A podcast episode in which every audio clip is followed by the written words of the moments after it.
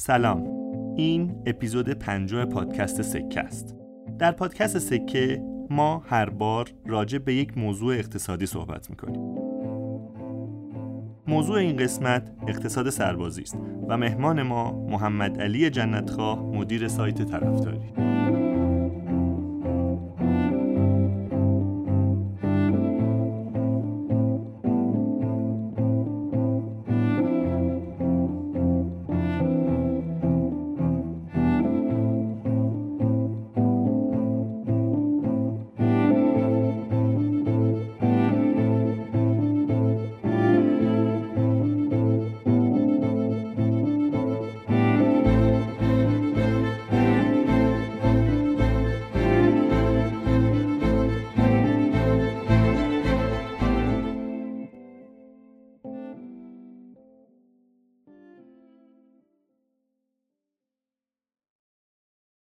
محمد جان.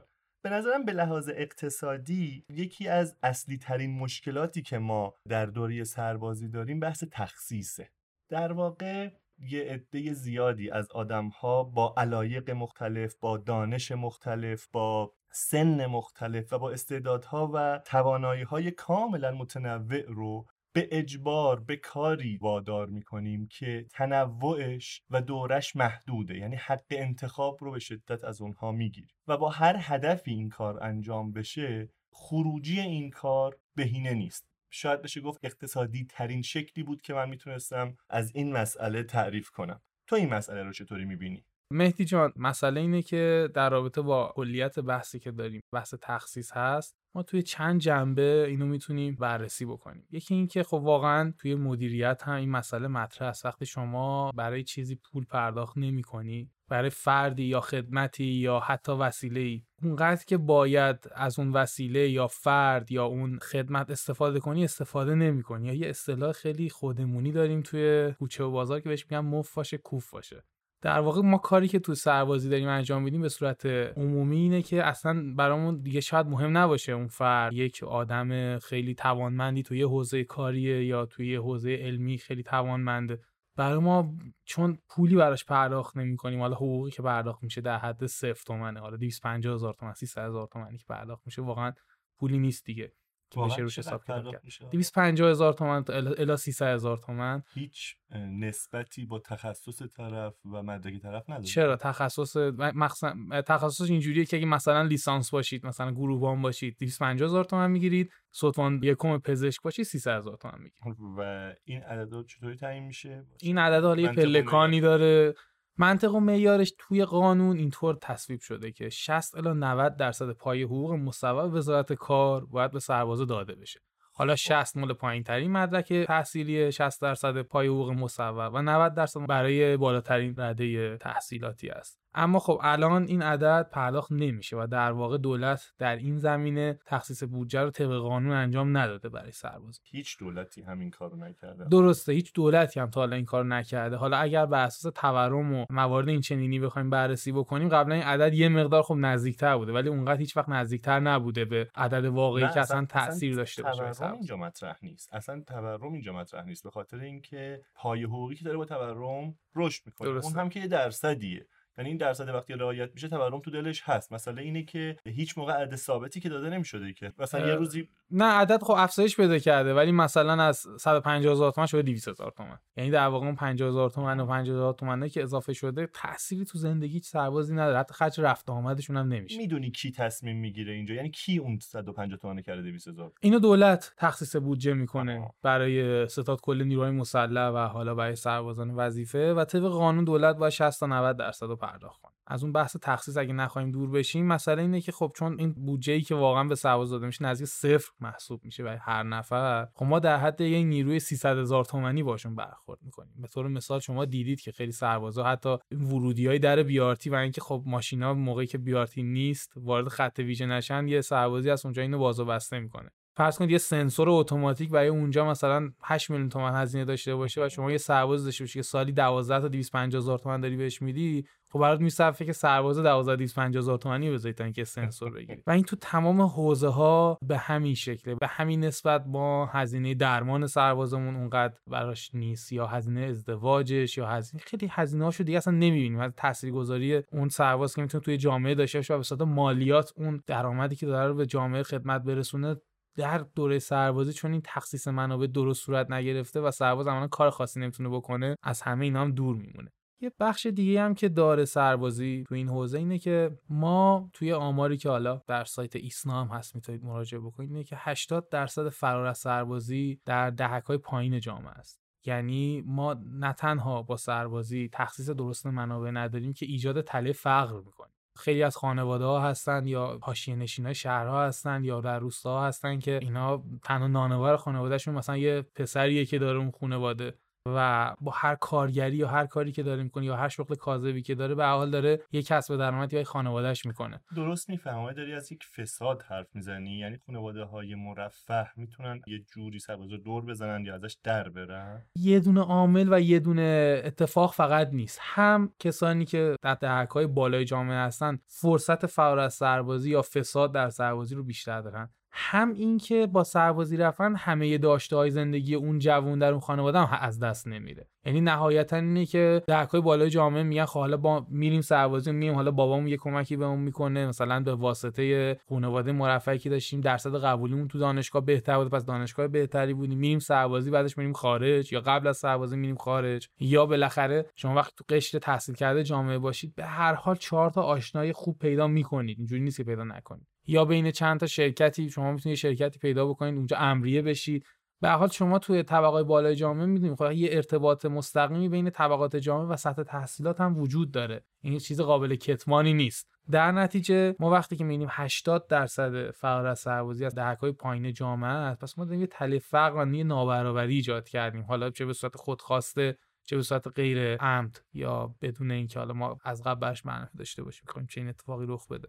من حیث مجموع با بررسی تاریخ سربازی از روزی که حالا رضاخان ایجادش کرد تا الان می‌بینیم که خب هر قانونی و هر وظیفه اجتماعی در طی سالها شکلش عوض میشه برای اینکه برای جامعهش بخواد مفید باشه. یک زمانی بود که خب واقعا در جنگ ها تعداد نفرات اهمیت خیلی بالایی داشت. ولی یه خط آسمانی از تکنولوژی در جنگ ها رد شده که همین الان مثلا ما اگر واقعا 100 هزار تا سرباز آماده داشته باشیم یا یک میلیون سرباز آماده داشته باشیم هیچ وقت در نبرد مستقیم مثلا با آمریکا فکر نمی کنم بیشتر از 100 هزار نفر یا بیشتر از 50 هزار نفر نیاز داشته باشیم.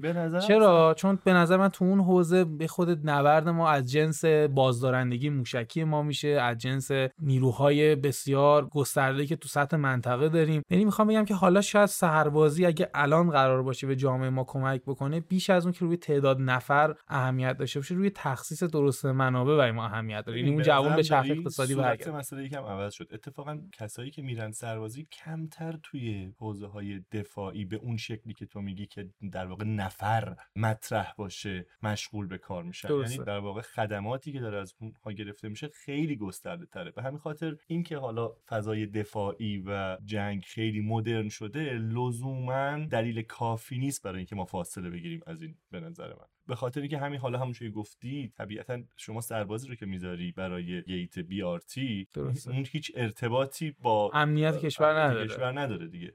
ظاهرا دولت منبع رایگانی در اختیار داره که اون رو هر جور که دلش بخواد و صلاح بدونه می‌تونه تخصیص بده. اما یه پرانتز اینجا داره. دولت یه منبعی داره که الان داره به صورت مستقیم فکر می‌کنیم داره رایگان استفاده می‌کنه. اما در واقع دولت داره گرونترین وام از جامعه خودش می‌گیره. شما فرض بکنید که ما الان 500 هزار سرباز فعال داریم در لحظه. فرض کنید 500 هزار نفر سرباز فعال به صورت مستقیم در بخشی از اقتصاد حالا یا به صورت تکنسیان به صورت کارگر به صورت متخصص به صورت پزشک به صورت مهندس وارد چرخه کار بشن. خب مالیاتی که اونا از اون کاری که دارن می‌کنن می‌پردازن به مراتب هزینهش بسیار بسیار بالاست و ما داریم اونا رو از دست میدیم. یا از جنبه دیگه ما داریم یک هزینه پنهان دیگه ای رو به خاطر فرض و رایگان بودن نیرو داریم به کشور تامین می‌کنیم و اونم ادامه تحصیل های بدون نیازه. یعنی فردای افراد زیادی هستن که ادامه تحصیل میدن صرفا به خاطر سرباز نشن. آره واقعا این هزینه پنهان که میگی خیلی مهمه. من هر روز توی دانش اقتصاد می‌بینم بچه هایی رو که به دلایل مختلف درگیر این مسئله سربازی هستن و چقدر این مسئله سربازی روی تصمیمات زندگیشون اونم توی نقطه عطف زندگیشون وقتی که در اوج توانایی هستن اثر می‌ذاره. و باعث میشه که تصمیماتی بگیرن که شاید اون تصمیمات برای زندگی اونها هم لزوما بهترین تصمیم یا تصمیم بهینه نباشه. ولی ناگزیر همونطور که گفتی یا بی جهت تحصیلشون رو طولانی می‌کنن یا به اجبار سعی می‌کنن یه راه و مفری پیدا کنن که از کشور خارج بشن به خاطر اینکه مجبور نشن تو این دوره شرکت کنن. هیچ برآوردی از هزینه های اقتصادی این دوره دوره اجباری به قول قدیمی ها یا سربازی به قول ماها داری؟ ببین تخمین زیاد میشه زد. ولی خب مسئله اصلی اینه که وقتی تخمینا رو با ساده ترین روش های ممکن هم می‌زنیم اینقدر به هزینه های زیادی می‌رسیم که سربازی به شکل کنونی داره به کشور تحمیل می‌کنه دیگه حتی دقت اندازه گیری هم اونقدر ملاک نمیشه. یعنی فرق بین مثبت بینهایت و مثبت بینهایت به اضافه دهه. و اگه بخوایم تخمینمون رو دقیق بکنیم. اگه مسئله به این واضحیه چه عامل یا عواملی مانعی میشه که تصمیم درست در این باره بگیره ببین یکی از عواملش اینه که به هر حال اگر همین الان همون قانون 60 الی 90 درصد بخواد اجرایی بشه یه چیزی حدود 800 میلیون دلار الی یک میلیارد دلار به هزینه های دولت اضافه می‌کنه. اما خب این هزینه رو چرا دلاری میگی؟ دلار رو چند حساب کردی؟ من دلار 11000 تومان بازار حساب کردم.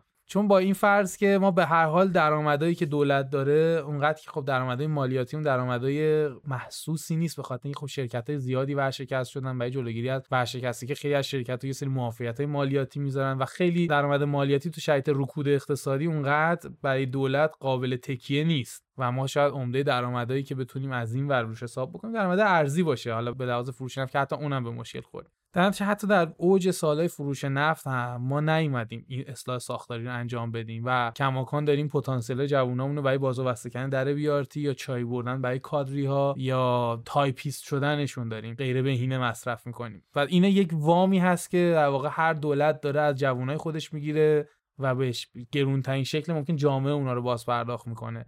از طرفی توی این بحث ما وقتی که سربازی رو به این شکل داریم تو چند حوزه آسیب می‌زنیم که الزاما شاید مستقیما اقتصادی نباشه ولی رو اقتصاد تاثیر مستقیم دارن در این قضیه ما داریم دو سال یه آدم و تمام ارتباطاتی که در حوزه کاری خودش داشته در حوزه تحصیلی خودش داشته قطع می‌کنیم و دوباره می‌خوایم که این درختی که یک بار قطع کردیم دوباره توی خاکی بکنیم که دوباره ریشه بده. و این یه تاثیر فقط دو ساله نیست یکی دو سال دو سه سال برای ریکاوری اون آدم زمان نیاز داره.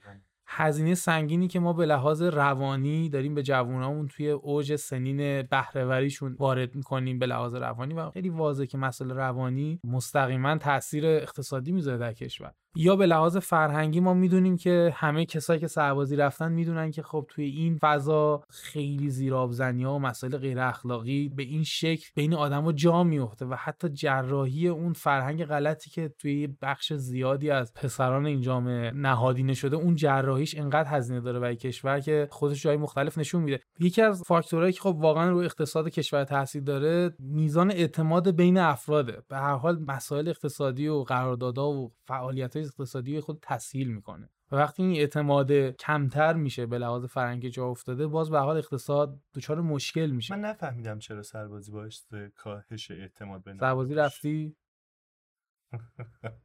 یه دوره چهل و پنج روزه. خب پس خیلی همون تو همون چهل و پنج روز مش... آموزشی حتی تا دوره آموزشی چون نخبگان بودی خیلی مشکلی بابت مرخصی گرفتن هم حتی نداشت نه ولی خیلی دوره ولی ولی ولی دوره آموزشی کسایی که حالا نخبگان نبودن و رفتن می‌دونن که واقعا برای یه روز دو روز مرخصی هم آدما هم دیگه رو خوب میفروشن. در واقع تو توی فضای خیلی شیکی از سربازی بودی.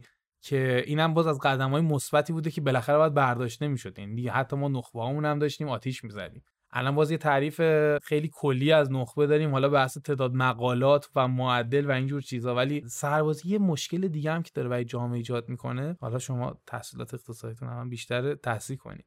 ولی خب ما تو هر فعالیت اقتصادی سرمایه نیاز داریم. نیروی کار نیاز داریم و کارآفرین. یعنی شما نیروی کار و سرمایه رو به هم بدی الزاما نتیجهش ارزش افزوده نمیشه. یه کارآفرین باید این دوتا بخش رو به هم پیوند بده. سربازی یکی از کارهایی که داره می‌کنه آدم ها رو داره سعی می‌کنه توی قالب همشکل کنه و در واقع برای اون اهمیتی نداره که مثلا یک کارآفرینی که حالا مثلا مدرکش لیسانس یا دیپلمه از دید سیستم سربازی ما یه آدم خیلی معمولی و بیخاصیت شاید حتی در جامعه دیده بشه و به آقا همون بهتر که این آدم بره در ویارتی بازو بسته بکنه. ولی خب ما یه حجم زیادی از این آدما رو داریم که اصلا اساسا با تربیت سربازی در تضادن. یعنی اون روحیه یاقیگری اون روحیه چارچوب ها رو رد کردن برای اون کارآفرینه که می‌تونه اون طرف رو به فردی تبدیل بکنه که سرمایه و کار رو تبدیل کنه به ارزش افزوده. و ما توی پروسه سربازی مدام با تمام قوانین و رفتارا میایم این آدما رو می‌خوایم توی قالب شبیه همدیگه بکنیم. در نتیجه ما یک جامعه متنوع 500 هزار نفری هر سال تحویل سیستم سربازی میدیم که اینا یک سری هنرمند، کارآفرین، فعال اقتصادی و تخصصهای مختلف و روحیات مختلف داشتن و می‌تونستن هر کدوم یک بخشی از جامعه رو نیازاشو پاسخ بدن. اما بعد از دو سال خروجی این سیستم میشه 500 هزار تا آدمی که همشکلن یه فرهنگ رو یاد گرفتن و همین همشکل سازیه خودش برای تنوع فعالیت های جامعه و تنوع فعالیت اقتصادی جامعه آسیب ایجاد می‌کنه. البته نمی‌دونم چقدر واقعا این تحلیل تحلیل دقیقیه و چقدر این اتفاق میفته که بعد از دو سال این یکسان سازی انجام بشه. ولی به این صحبتات داشتم به این فکر می‌کردم که شاید یه روزی فلسفه سربازی تجهیز نظامی کشور ارتقاء سطح امنیت و توان دفاعی کشور. ولی احتمالا امروزه یک انگیزه های دیگری هم برای حفظ این برنامه هست که یکی از اونها می‌تونه یک قدرت تجمیع شده ای باشه برای یک سری خدمات عمومی. مثلا وقتی که در کرمانشاه زلزله میاد یا در جنوب کشور و جنوب غربی کشور سیل میاد این قدرت متمرکز یک مرتبه می‌تونه بره و یک اقدامات جدی انجام بده. یعنی در واقع اون فضای خشک جنگ و امنیت و فضای نظامی داره تلاش میشه که نزدیک بشه به یه فضای ایثارگری. آیا این ادعای من یا این روایت من درسته؟ یک و دو اینکه آیا موفق بودیم در همچین کاری؟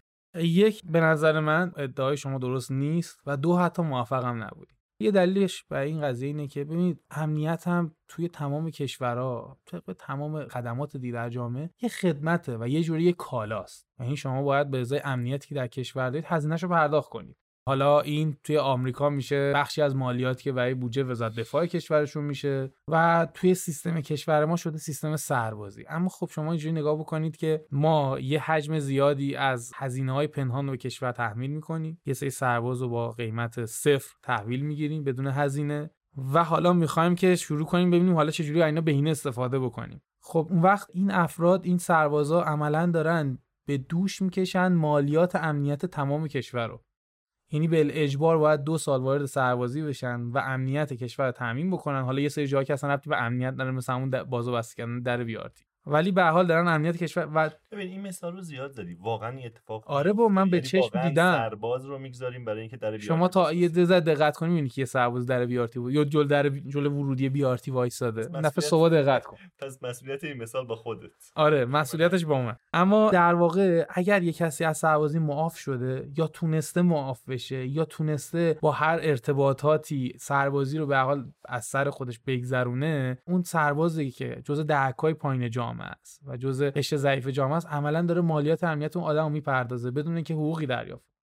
اگر ما حتی همون حقوق تصویب شده قانون رو به سربازان می‌دادیم شاید بعد از یک سال یا دو سال یا دو سه تا سیکل ورودی سربازی ما یه بخشی از آدما رو داشتیم که حاضر بودن در سربازی بمونن و هم پای حقوق رو بگیرن چون اصلا شغل ندارن درصد بیکاری در کشور بسیار بالاست و از طرفی این برای حجم زیادی از اعضای جامعه ما سربازی به شکل اختیاری در بیاد. اما خب یه هدفی رو محقق نمی‌کنه برای جامعه ما. یه هدفی که از سربازی بوده از زمان رضاخان تا الان این بوده که آدمها رو از اقوام مختلف یه جاهای جمع می‌کردن بی ربط و جاهای مختلف پخش می‌کردن. با این هدف که کشور ما که قومیت های مختلف داره قومیت ها هی با همدیگه در تماس باشن و ببینن که نه ما همه با هم برابریم همه توی یه سیستم اینجوریم. یعنی ما برای یه همچین هدفی یه هزینه خیلی سنگین داریم به کشور وارد یعنی می‌خوای بگی که این در واقع نکته مثبت سربازی این یه نکته یه نکته مدیریتی حکومتی سربازیه. یعنی یه کشور برای اینکه خود تمامیت ارزشو توی دانشگاه ها میفته دیگه. آره حتی توی دانشگاه ها میفته اما باید ببینیم که آیا این هدف ما هم آیا محقق شده؟ و من با توجه مشاهدات خودم میگم نه شاید خیلی هم این هم نشده توی سربازی. یعنی هنوز جپگیری های تهرانی شهرستانی که مثلا اون یکی کادری لوره به اون دوست لورش مرخصی بیشتر میده مثلا به دوست ترکش مرخصی نمیده یا نگهبانی بهش بیشتر میده. یعنی باز اینا رو که می‌بینی دوباره می‌بینی که همون فضایی که ما دوست داشتیم تغییر شکل بده و آدما همدیگه رو برابرتر ببینن با هم دیگه و حس برابری بکنن این نابرابری رفته دوباره توی جایی به کینهای شخصی هم داره تبدیل میشه.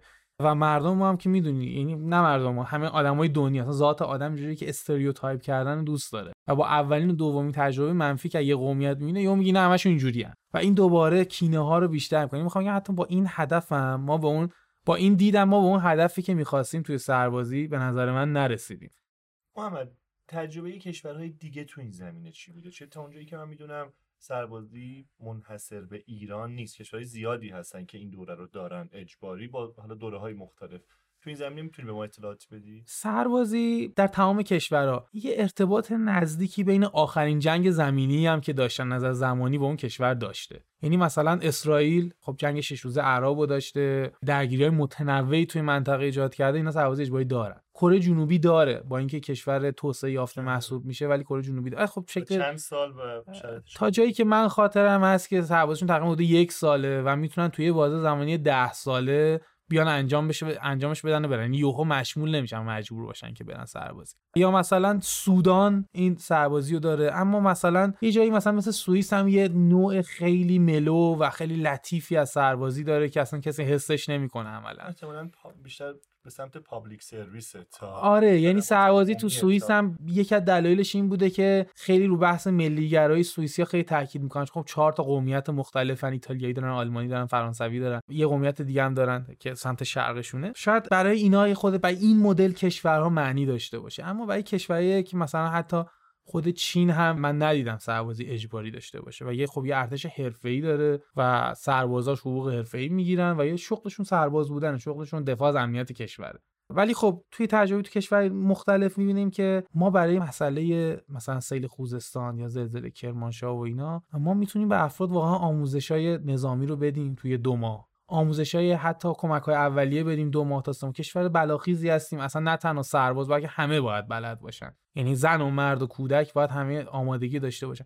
ما می‌تونیم تمام این اتفاقات رو توی سه ماه چهار ماه پنج ماه حتی شیش ماه تموم بکنیم و تمام آموزش ها رو بدیم و از اونجا بعد نیرو رو موظف کنیم مثلا تا دو سال سه سال گوش به زنگ و آماده خدمت باشه. اگر جنگی شد فراخوان بدن سریعا اگر حادثه طبیعی رخ داد باید مثلا فراخوان بدن آدم خودشون رو معرفی بکنن. میشه به این روش نیاز نیست که حتما ما سربازان یه حجم زیادشون فقط کارهای افراد کادری رو انجام بدن توی سربازی و اون پرتی نیرویات. ولی اینجوری همبستگی و همگرایی ملی هم شاید بیشتر ایجاد بشه. ما کلمه خدمت مقدس سربازی رو به تنز تبدیل کردیم. این چه خدمت مقدسی است که تشویقیش میشه مرخصی تشویقیش میشه کسری خدمت. پس عملا حتی کلمه ها رو هم داریم ازشون مصرف می‌کنیم برای یه هدفی. و من فکر می‌کنم که واقعا سربازی به شیوه کنونی با حالا این بحث کلی که کردیم خیلی هم وارد جزئیات نشدیم فرمولش الان برای کشور ما مفید نیست.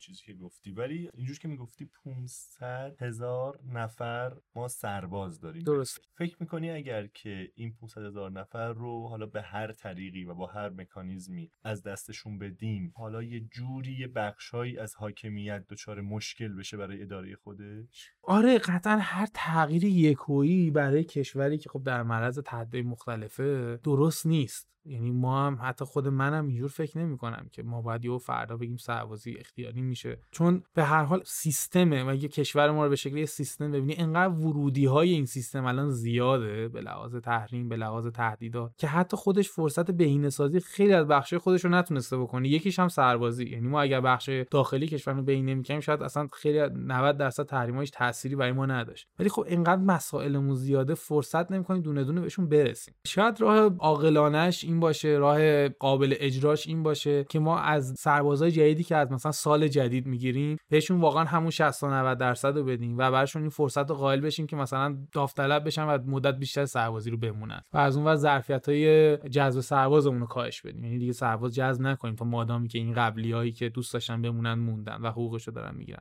و اون تامین هزینه‌ش هم بیاریم به عنوان مالیات امنیت روی مالیات ورزش افزوده که روی خدمات و کالا هست توی کشور روی مثلا چه مالیات شرکت ها به هر حال همه دارن از این امنیت سود می‌برن. و یک بار که این سیکل شروع بشه به اجرا و این هزینه بیاد اون وقت خود دولت براش سال به سال ماه به ماه دغدغه میشه که اصلا آیا من واقعا 500 هزار تا سرباز برای امنیت کشور نیاز دارم؟ بعد جواب این سوال به خودش بده مثلا بگه نه خب مثلا میگه 200 هزار نفر یا 100 هزار نفر. آها پس من یه عالمه تایپیست می‌خوام برای یگانای خدمتی یا مثلا دربون می‌خوام یا مثلا سنسور در می‌خوام. یعنی می‌تونه اون سیستم دیگه به مرور خودش خودش یواش یواش اصلاح بکنه. یه قرار نیست که 500 هزار تا سرباز از دست بدیم قراره که ما بیایم فرآیندمون رو بهینه بکنیم فقط. من یه پروسه شاید برای مقیاس کشور ما یه پروسه 4 5 ساله باشه و یه دولتی به حال باید اینو زیر بارش بره و این هزینه رو بپذیره تا یه خدمت بزرگ و موندگاری به کشور کرده باشه.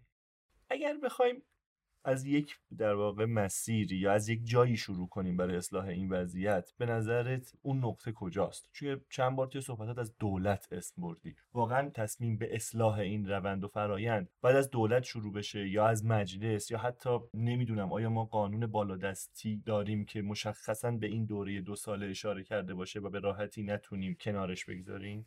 آره میشه راجع به این بحث کرد. البته خب چارت تصمیم گیری راجع به نظام وظیفه هست که خب یه رفت و برگشتی بین مجلس و ستاد کل نیروهای مسلح داره که باید اینا به یه تعاملی با هم برسن. واقعیت اینه که حتی اگر ما در قوانینمون داشته باشیم که این مسئله رو فقط باید مجلس تصویب بکنه و دولت اجرا بکنه و ستاد کل بگه چشم حتی اگه همچین چیزی مسیر قانونیش باشه تا همه با هم تعامل نکنه اتفاق رخ نمیده. نه اینو متوجه هستم. ولی آیا من متاسفانه مسلط نیستم به قانون اساسی؟ مثلا همچین چیزی در قانون اساسی اشاره به تغییراتش آره قانون اساسی برای اصلاح منظورم اینه. قانونش ما نیاز داریم مثلا دست بزنیم به تغییر قانون اساسی یا اینکه نه مجلس می‌تونه رأسا نه مجلس می‌تونه رأسا قانون تصویب بکنه مشروط به اینکه ستاد کل موافقت یعنی قانون گذار فکر کنم این مسئله رو در نظر گرفته که ستاد کل در رابطه با نیروهای نظامی یه دست بالایی رو نسبت قوانین تصویب شده داره. ولی از طرفی ما یه سری قوانین داریم که برای شروع اجرای همونا می‌تونه بسیار ما رو جلو بندازه. آها یعنی لازم نیست یک مرتبه آره لازم نیست ما یک مرتبه بیو بریم بگیم آقای مجلس شما قانون جدید تصویب کن آقای صدا تو بگو چشم.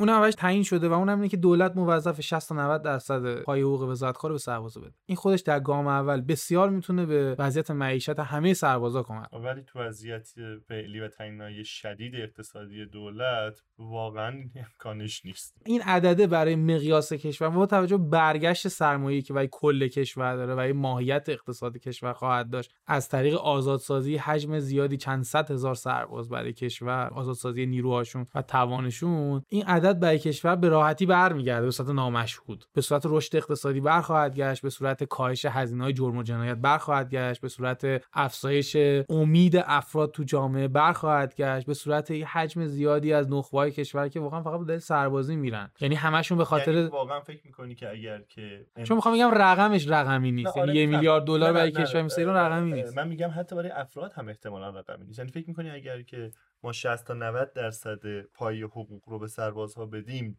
دیگه اون تلاش ها برای اینکه برن خارج از کشور یا دور تستشون رو کش بدن وجود به صورت غیر مشهود اینجوری میشه. چون حجم بیکارای ما انقدر زیاده یه حجم زیاد از این سربازا بابت این حاضر میشن بمونن. وقتی اینا حاضر بشن بمونن یه حجم زیادی از سربازا که باید ما جذب می‌کردیم و دیگه جذب نمی‌کنیم و اونا می‌تونن اون نخبه ها باشن. مسئله اینه که ما می‌تونیم جذب نکنیم می‌تونیم سرباز نگیریم. چه طبق قانون؟ فرض کن به یه دلیلی مثلا همین دلیلی که گفتی. هزینه ها میره بالا برای دولت و وقتی هزینه ها بره بالا انگیزه برای اینکه نیروی جدید بگیره میاد پایین. درسته. ولی ظاهرا طبق قانون حالا نگم دولت حاکمیت یا حالا بخش نظامی اون موظفه که نیرو بگیره. جذب کنه. درسته. یعنی این دوتا با هم همخوانی نداره دیگه. موظف جذب کنه اما وقتی که جذب می‌کنه آموزش های نظامی رو بهش میده. مثلا دوره آموزشی رد میشه. حتی ما میگیم دو ماه هم بیشتر دوره حتی کمک های اولیه اینا هم بهش یاد میده. حالا خود صدادکن نیرو می- نیرو مازاده و نیرو مازاده می‌تونه بفرسته بگه هر وقت من صدات کردم دوباره تو باید بیای. یعنی می‌تونه فعلی این اجازه رو به ما میده. اینو خود ستاد کل تصمیم گیرشه. این ستاد کل می‌تونه تعیین بکنه. چون ستاد کل خودش اگر نگاه بکنید زمانی که سرباز زیاد شده بود دوره خدمت رو تا 18 ماه کم کرده بود. الان که سرباز کم شده دوره رو دوباره تا 22 ماه و 24 ماه افزایش داده. یعنی خود ستاد گل این اجازه رو داره که مدت زمان رو جابجا بکنه و ابلاغ بکنه.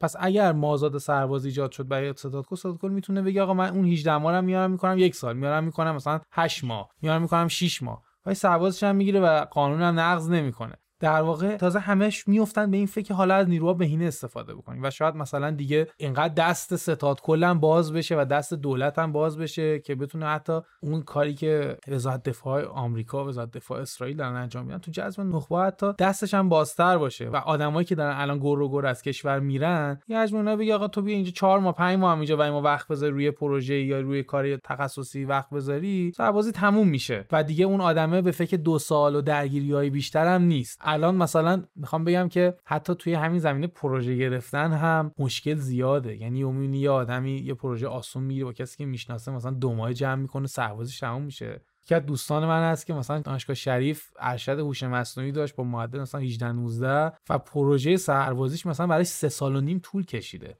این سه سال نیم واقعا این آدم آدمی بود که ثانیه به ثانیهش رو research می‌کرد و تحقیقات می‌کرد و پس پروژه برنامه و هی داره انجام میده. یعنی می‌خوام بگم که حتی این نابرابری اینجا هم وجود داره. فقط با اجرای یه قانون ما می‌تونیم که یه قانونی که خودش خود قانونم داریم می‌تونیم که خیلی از فرآیندمون راحت کنیم. آره یعنی شاید اولین توصیه تو اجرای قانونه. تو اینه که آره همون قانونی که داریم رو اگر اجرا کنیم شاید خیلی تبعات شروع میشه دقیقا. برنامه سربازی شاید کم آره اصلا ما دنبال هیچ کار انقلابی نیستیم برای اقتصاد کشور. چون هیچ کار انقلابی دیگه جواب نمیده. یهو یه چیزی رو حذف بکنیم یهو یه چیزی اضافه بکنیم. ولی همون اجرای خود قانون می‌تونه به ما خیلی کمک بکنه. و اینکه حتی توی قانون تعبیه شده که شهرداری ها موظفن خدمات شهری رو به سربازا یا رایگان بدن یا با هزینه خیلی پایین. یه سرباز نظر بگید بتونه از استخراج شهرداری استفاده کنه. خب اصلا رویش عوض میشه. آدمی که داره 250 هزار تومن الان حقوق می‌گیره و اصلا می‌خواد 50 هزار هم پول استخ بده نمیره. و اون کارم نمی‌کنه ولی خب اون نشاطه حتی به اون سربازم تزریق میشه. یعنی اون دوره براش دوره‌ای میشه که هم داره بابتش خدماتش پول می‌گیره هم داره امکانات شهری استفاده می‌کنه و اصلا رغبتش به سربازی عوض میشه با چیزی که الان هست. آقا ما یه مدتی سربازی رو رسما فروختیم دیگه. یعنی اجازه دادیم که کسایی که مشمولن بیان در قبال پرداخت یه هزینه ای از خدمت سربازی معاف بشن. واقعا ما از این مسیر چقدر کسب درآمد کردیم و این پول ها کجا رفت توی لایه بودجه سه سال 94 95 96 2700 میلیارد تومن 3000 میلیارد تومن و 1500 میلیارد تومن توی بودجه وش سهم قائل شده بودن.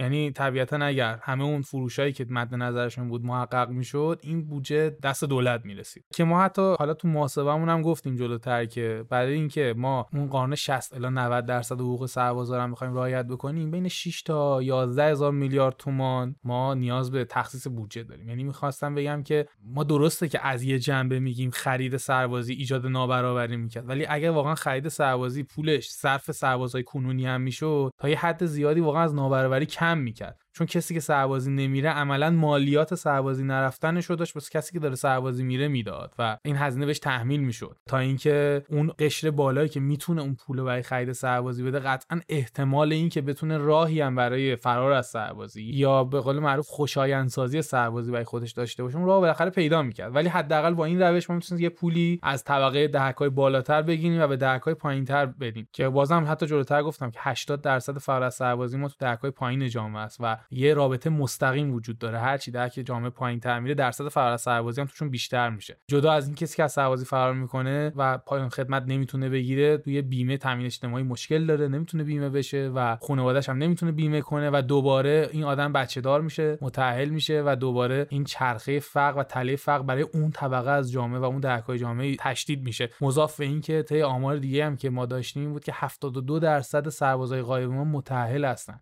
و چقدر بیمه تامین اجتماعی و اینا مهمه. بیمه ای که حالا کارفرما بخواد اینا بیمه بکنه چقدر برای خودشون و خانوادهشون مهمه. خیلی از اینا فرزند دارن. و می‌خوام بگم که طبق قانون شما اگر بخوای بیمه بشی نباید فرار سربازی باشی فراری از سربازی باشی. یعنی تخلف برای اون کارگاهی که بخواد شما رو بیمه بکنه. عجب. میشه یه بار مرور کنیم که واقعا چه قانون چه موانعی یا, یا چه ممانعت هایی اگه درست باشه چه حقوقی رو از کسایی که سربازی نرفتن یا سرباز فراری محسوب میشن من کرده.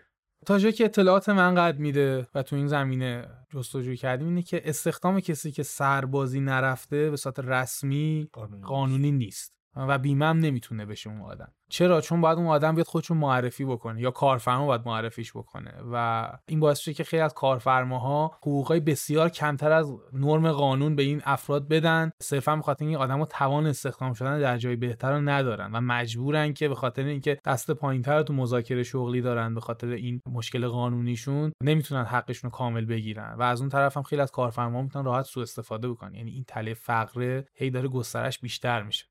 جالبه. و دیگه چه حقوقی ازشون دیگه واقعیتش اینه که فکر کنم قبلا مشکل گواهینامه گرفتن داشتن که گویا حل شده تا جایی که من اطلاع دارم. چون یه حجم زیادی از تصادفات و قتل‌های غیر عمدی که رخ می‌داد چون افراد نمی‌تونستن گواهینامه بگیرن واسه تحمیل هزینه سنگین به خود کشور می‌شد. بابت نگهداری این زندان یا یا حتی خب اگر مثلا قتل عمد محسوب می‌شد توی اون تصادف خب چون گواهینامه نداشتن باعث می‌شد که خب بالاخره یه جوون طبق قانون باید قصاص می‌شد و میافتاد تو پروسه بخشش شاکی یا خانواده قربانی. به حال یعنی همه اینا یه سری مسائل ریز اجتماعی هستن که دست به دست هم میدن تا نشون بدن که کارآمدی قانون سربازی به شکل کنونی یه مقدار زیر سواله.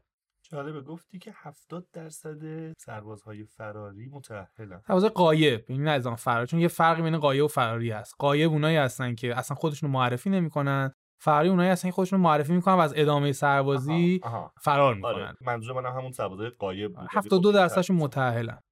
محمد سهم سربازان از بودجه عمومی دولت واقعا چقدره؟ یعنی قانون چه حمایتی از سربازا می‌کنه یا چه خدماتی رو در قبال این کاری که دارن انجام میدن به اونها ارائه می‌کنه؟ من یه سری ماده هایی که ماده قانون وظیفه عمومی است و می‌خونم برای شما و شما به خودتون جواب بدید یا مخاطب به خود جواب بدید که آیا این برای سربازان داره انجام میشه یا نه. خیلی واضحه. حقوق سربازان باید بین به طبق ماده 49 قانون وظیفه عمومی حقوق سربازان باید بین 60 تا 90 درصد حقوق کارکنان کادر باشه. ماده 55 قانون وز... خدمت وظیفه عمومی. دولت موظف از اعضای خانواده تحت تکفل کارکنان وظیفه را در طول مدت خدمت تحت پوشش قرار دهد و آنان مستمری پرداخت کند ماده 80 شهرداری باید با کلیه وزارتخانه ها مؤسسات و شرکت های دولتی همکاری نموده و خدمات و تحصیلات لازم نظیر استفاده از ورزشگاه ها، قطارها، اتوبوس ها، گردشگاه ها، سینما و موزه ها را برای کارکنان وظیفه حین خدمت فراهم کند. ماده 49 مکرر تبصره یک دولت باید اعتبارات مورد نیاز برای زیست، پوشاک، خوراک، بهداشت و درمان سربازان وظیفه را در اختیار نیروهای مسلح و سایر دستگاه‌های به کار گیرنده سربازان وظیفه قرار دهد. پوشاک و زیست سربازان وظیفه به میزان سه برابر ضریب ریالی، خوراک کارکنان وظیفه به میزان دو برابر خوراک کارکنان دولتی، هزینه بهداشت و درمان برابر سرانه مصوب دولتی. اگه حقوق سربازا تقریبا به همون 60 تا 90 درصد برسه تقریبا مجموع هزینه برابر میشه با کمتر 6 درصد بودجه حقوق کارکنان دولت و 2.5 درصد هزینه جاری دولت. یعنی این مقدار هزینه به دولت در واقع تحمیل میشه. تحمیل که نه وظیفه دولته که این مقدار رو طبق قانون در قبال سربازا انجام بده و انجام نمیده. یه 6 درصد حقوق کارکنان دولت میشه حجم این پول و یه 2.5 درصد هزینه جاری دولت. سوال بعد من اینه که واقعا اگر تصمیم جدی برای اصلاح این وضعیت وجود داشته باشه باید از کجا شروع کنیم؟ یا در واقع مسیر قانونی برای اصلاح برنامه سربازی چگونه است؟ درسته. ببین اگه قرار باشه حالا همین قانون اگه اجرا بشه خودش یه تحول عظیمی برای زندگی سربازای ما ایجاد می‌کنه. اما اگر قرار باشه که واقعا این قانون جدیدی تصویب بشه یا یک اصلاحیه روی همین قوانین هم بیاد دولت خود ستاد کل نیروهای مسلح و مجلس می‌تونن پیشنهاد ارائه بدن. و دوباره این پیشنهاد که ارائه میشه خود ستاد کل یا دولت باید برن توی فاز هماهنگی. یعنی در واقع پیشنهاد میاد به ستاد کل و دولت داده میشه. از هر جناهی از هر قوه‌ای و این دوتا با هم هماهنگی انجام میدن. حالا پیشنهاد هر چیزی که باشه باید اخص مجوز فرمانده کل قوا مقام معظم رهبری داشته باشه. بعد از این موافقت اولیه اخص مجوز توی مجلس بیان میشه و اگر تصویب شد دوباره باید به تایید فرمانده کل قوا برسه. بعد از اینکه فرمانده کل قوا این قانون تایید کردن ابلاغ میشه برای نیروهای مسلح و دولت برای اجرا. حالا اگر تخصیص بودجه باشه بعد از این پروسه دولت با تخصیص بودجه بده. اگر مثلا مسئله راجع به خود کم و کیف اجرای سربازی باشه یا مدت زمانش یا هر شکل به کارگیری نیروها باید ستاد کل انجام بده. این در واقع همکاری مستمر ستاد کل و دولت اینجا خیلی کلیدی محسوب میشه و ضمن اینکه باید پیشنهادات به گونه‌ای باشه که فرمانده کل قوا هم باهاش موافقت بکنه. بسیار خوب. خیلی ممنون. خیلی صحبت خوبی بود. اگر که نکاتی داری برای جنبندی دوست دارم اونها رو هم بشنم محوریت کلی که ما می‌تونیم روی بحث سربازی داشته باشیم برای بهبود سربازی به خصوص که مستقیما رو اقتصاد کشور به نظر من تاثیر گذاره اینه که ما بتونیم مواد قانونی که گفتم احیا بکنیم و برای سربازا اونا اجرا بشه. ما می‌تونیم بر اساس حالا باز هم خود قانون مصوب حقوق سربازا رو بهبود بدیم. زمان به کارگیری سربازا و شکل به کارگیریشون رو مناسب سازی بکنیم برای جلوگیری از اطلاف وقت. حالا من یک مثال راجع به اطلاف وقت دارم که به نظر من ما وقتی مثلا یک آدمی کشته میشه توی جنگی یا توی حادثه یا توسط یک قاتل اگر میانگین عمر در اون جامعه مثلا امید به زندگی باشه مثلا 75 سال و اون آدم تو 30 سالگی کشته بشه ما در واقع 45 سال از عمر این آدم رو گرفتیم. و حتی در مثال ساده ترش میگه اگه شما مثلا توی قراری با دوستتون نیم ساعت هم تاخیر می‌کنید در واقع نیم ساعت از عمر اون آدم رو پس ما اگر دو سال از عمر آدما رو به شکل سربازی داریم ازشون می‌گیریم شاید 500 هزار تا دو سال می‌تونه برای ما تبدیل بکنه به قتل چند صد هزار نفر معادل سازی بشه به لحاظ زمانی و اون زمانی که از این آدما گرفته شده.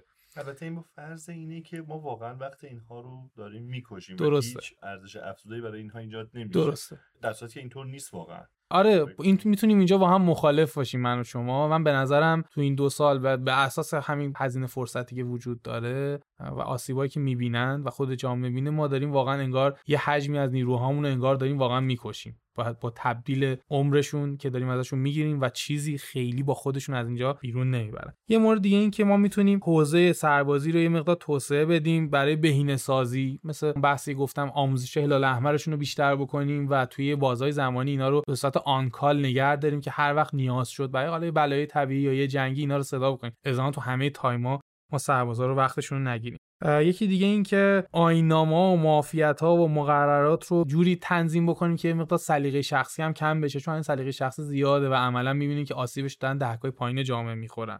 یکی دیگه این که ما بیایم به نسبت کشورهای دیگه که الگوهای سربازی موفق داشتن دشمنان ما هم حتی تو این زمینه تونستن توی حوزه تکنولوژی خیلی فعالیت های خوبی با سربازشون داشته باشن. ما از اون واقعا میایم الگو برداری بکنیم و یکی دیگه این که جوری با سرباز برخورد کنیم چه لحاظ اقتصادی و چه لحاظ رفتاری که شن و منزلت اجتماعیشون حفظ بشه. اتفاقی که واقعا الان کمتر داره بهش پرداخته میشه. و تو این حوزه چه کارایی میشه کرد؟ تو این حوزه به نظر من آدمایی مثل شما و همه شنوندگان این پادکست می‌تونن کلیشه زدایی بکنن از اینکه کسی که سربازی میره مرد میشه. این کلیشه ها خیلی آسیبای زیادی به جامعه ما زده.